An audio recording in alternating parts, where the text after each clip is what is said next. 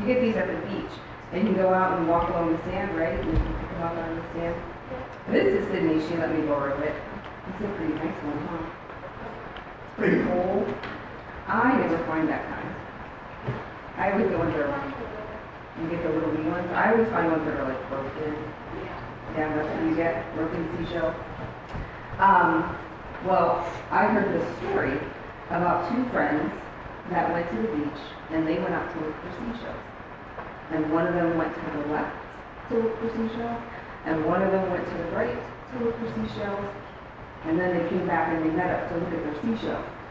Well, the one that went to the left came back and she had, hmm, maybe two or three seashells. And they were perfect. Beautiful, not broken, right? And the one that went to the right came back and she came back with a whole pile of seashells. But you know what? All of her mm. seashells were broken.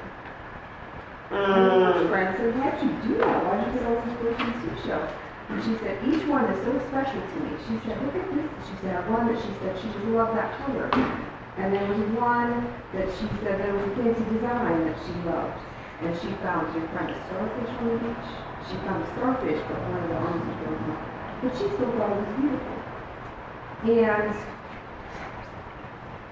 so when you think about that, and you think about Jesus, and when he looks for people, do you think he looks for people like this that are perfect, or do you think he looks for people that maybe have some flaws? Anyway, right? Because none of us are perfect, right? And Jesus, when he goes out to get people to follow him, he loves you just you are, even if you're not perfect, right? Sometimes it, you might feel like you have to be perfect but you know what? He loves you no matter what, okay? So let's say a little prayer. Dear Jesus, we're so thankful that you love us just the way that we are. And we thank you, Lord, that you made something special about each one of us. Help us to, help us, Lord, to use what is special about us to serve you. Amen. All right, guys.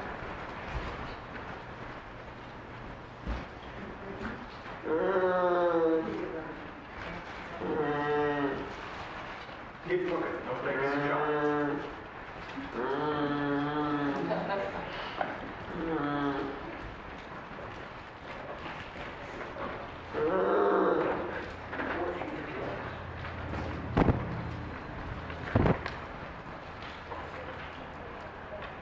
Let us pray.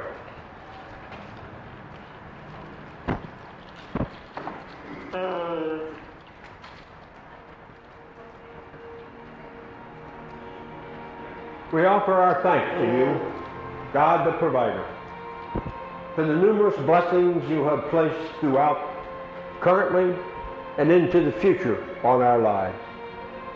Let our spirits rejoice knowing that you are there looking out for us and taking care of us. Thank you.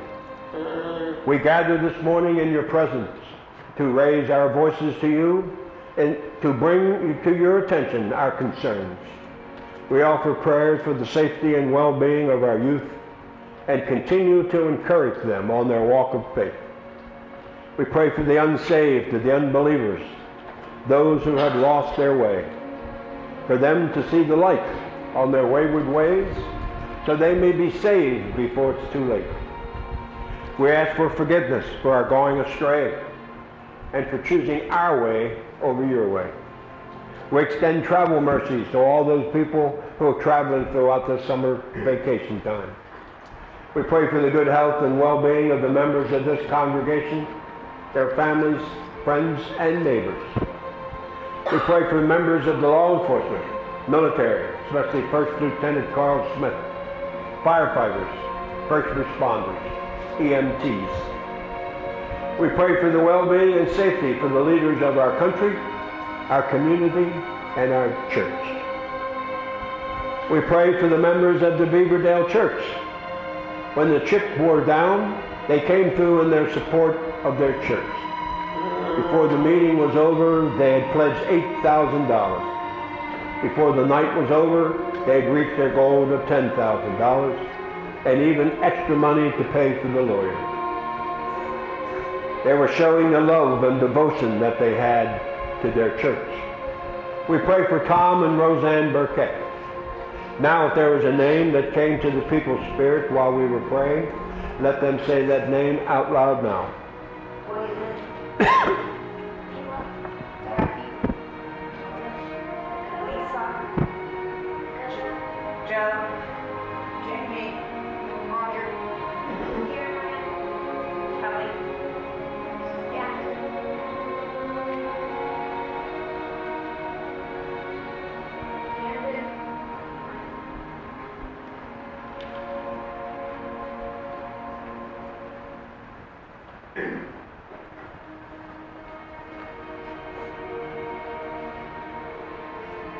Dear Lord, before we bring our time of prayer to a close, let us spend the next few moments in silent prayer.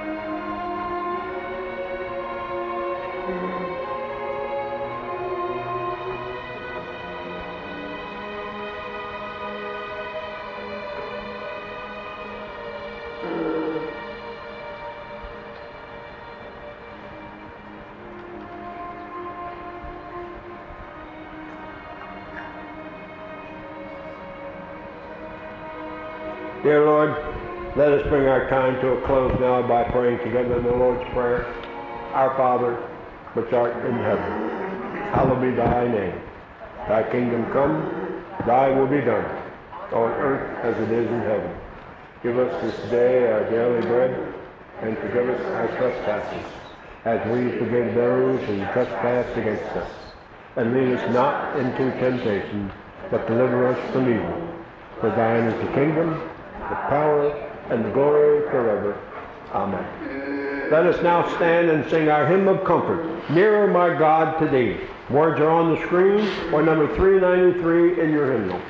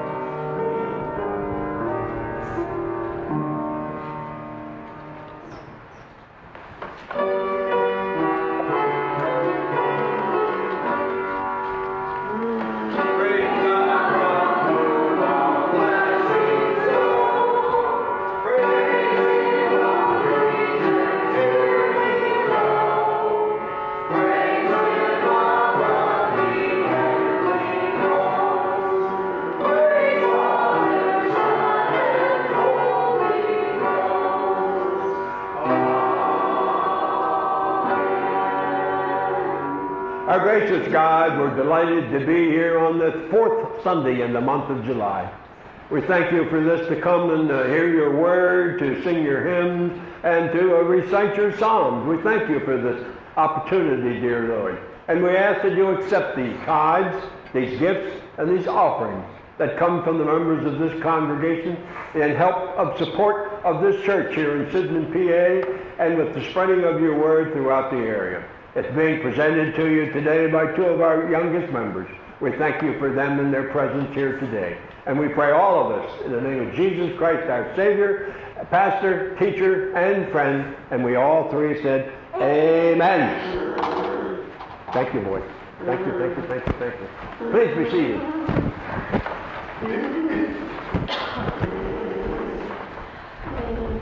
Well, the scripture reading today happens to be the same scripture reading I was here last week. The difference is I wasn't here last week. So it comes from the book of John, chapter, uh, chapter 3, verses 14 through 21.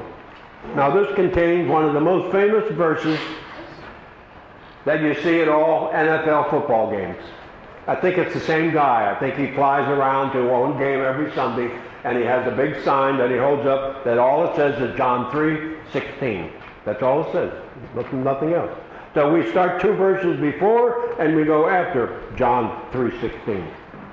Just as Moses lifted, these are the words of Jesus, just as Moses lifted up the snake in the wilderness, so the Son of Man must be lifted up that everyone who believes may have eternal life in him. For God so loved the world that he gave his one and only Son, that whoever believes in him shall not perish, but have eternal life. For God did not send his Son into the world to condemn the world, but to save the world through him. Whoever believes in him is not condemned but whoever does not believe stands condemned already, because they have not believed in the name of God's one and only Son. This is the verdict. Light has come into the world, but people love darkness instead of light, because their deeds were evil. Everyone who does evil hates the light, and will not come into the light for fear that their deeds will be exposed. But whoever lives by the truth comes into the light, so that it may be seen plainly that what they have done has been done in the sight of God. The words of God for the people God, thanks be to God. Now that was not a, it, it's a lectionary reading, but it's not a lectionary reading for last Sunday or this Sunday. After, after, let's see, the 16th, the 9th, after the 9th, the 10th, when I sat Monday morning, when I sat down to do my readings, this one came up. And it's like, this is what I need to preach on, is this reading here. So it's called the center of our lives. For, God, for this is how God loved the world. He gave his one and only Son, so that everyone who believes in him will not perish, but have eternal life. It's the most important message of the gospel. In these 29 words, we find in each word or phrase reference to many great things, such as the greatest lover, God, the greatest act, the greatest gift, the greatest person, the greatest destiny. Now you have to find the right version that has this. 29 words, there's 14 words before it and 14 words after. What's the center word? I heard somebody say it. Son is the center is the center word in that phrase. Is that a coincidence? I don't think so. Those who have God's presence in their lives are those who have made the Son the center of their lives. Jesus is to be the central part of our lives if we want them to have much meaning, purpose, and be of influence to others and for others. Any person or any act to seek anything or any intense desire for anything in your life that cannot be centered on Christ, then it has no place in your life. I'm sorry to have to tell you that. You have to give up playing the lottery. You have to, you have to give up playing uh, cards uh, every third Thursday or something like that. A penny a piece or something like that. I'm sure, I'm, I'm sure the, the, the Methodists, the Methodists, the social issues of the Methodists I don't see will be changing just because we're changing the first name. We're not United Methodists anymore, we're Global Methodists the social issues are going to, going to remain, remain the same. Most of everything is going to remain, remain the same. Other than when I get ordained in October, you'll have to kiss my ring from now on and, and, and call me Your Holiness. Okay? That's going to take place. I guess it's going to be a mass ordination on Saturday, October 14th, 15th, somewhere in there. Uh, it's going to, it's going to, apparently, they, they can only accommodate a thousand people uh, in there. Uh, it's going to be a mass uh, ordination. I, I, think they're going to be ordinate, or, ordinating more than just licensed local pastors. I think they might be ordinating the ordained ministers who come into it because of it's a new it's a new denomination. Eternal life is a gift from God, and it brings with it the fullest blessing that God can give. There's nothing we can do to receive God's gift of eternal life. Nothing. Nothing at all. So don't even try. Only through God can we receive this gift and receive the benefits. Our being saved is in the hands of God, and there is nothing we can do about it. So you're in good hands, like the TV commercial, but it's not Allstate, it's God. You're in good hands. Eternal refers to not only the duration of existence, but also to the quality of life. And this existence starts at the moment of the decision of are you for or against the Son? Do I need a Kleenex? There's no Kleenexes back there? Oh. There, there, here.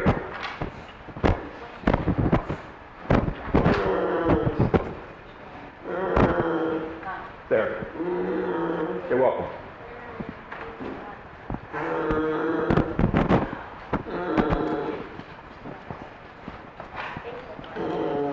Moses, lifting up the serpent in the desert, was saving the people.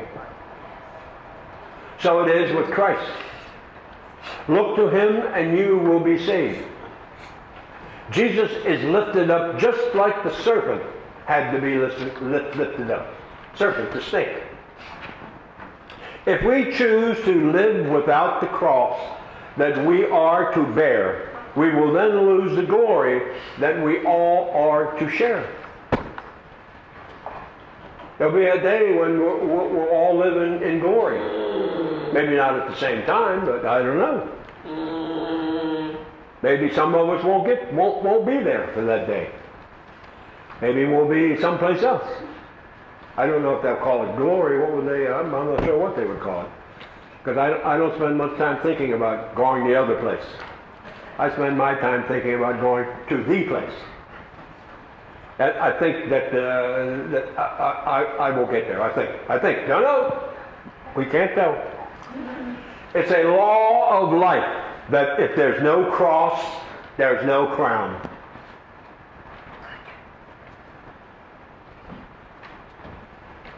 If there's no cross, there's no crown. This, this is my crown. So that's why I want you to kiss it after August the 14th. And say, he liked it. And call me, call me your holiness from now on. Was there somebody in this church who said that they could remove the logo off of my robe? Somebody has said it. The two people have told me, oh, I can take care of that. They can get that logo removed and put on a new logo. It wasn't here? Okay. I have time. Well, that's right. You can remove, you can remove that. How, how are you going to remove it? That's a trade secret. That's a trade secret. And you can put on the new logo. It's all blue, different shades of blue. Oh yeah? And how long will it take? Because I won't need the robe until it gets colder. Depends on what? Depends on, my time. Depends on your time. Do you have the time to do it? I don't care about the, the, the price of it. That doesn't make a, make, make a difference to me. Uh, okay. All right. You might end up with my robe here for, uh, and then send it out, get it clean, so it's all ready for the, for the new, new season. The new season of warmth. Okay. Lives without God have little purpose. They're isolated from God. And they're incapable of producing any meaningful results in their efforts. Just because you're here in church doesn't mean that you're a believer, a follower of God. That would be too obvious. Some of you, some people come to church because what do you do on Sunday morning? I go to church. Uh, I go to see some people. I go to see my neighbors. have to go to church to see your neighbors. They live right next door to you. Uh, your motivations are different. I'm not, I'm not accusing anybody of that. It's a, it's a possibility. Your motivations are, are, are different. Uh, there's only one person who knows. I can't say the man because the man implies political connotations now with, uh, with a, a, certain person who is called the man. Uh, the, the true man, the man, he's the one who knows. Belief consists of accepting something, not doing something. Accepting something, not doing something. The result of belief is that eternal life is received. We are free from condemnation and live in a relationship of total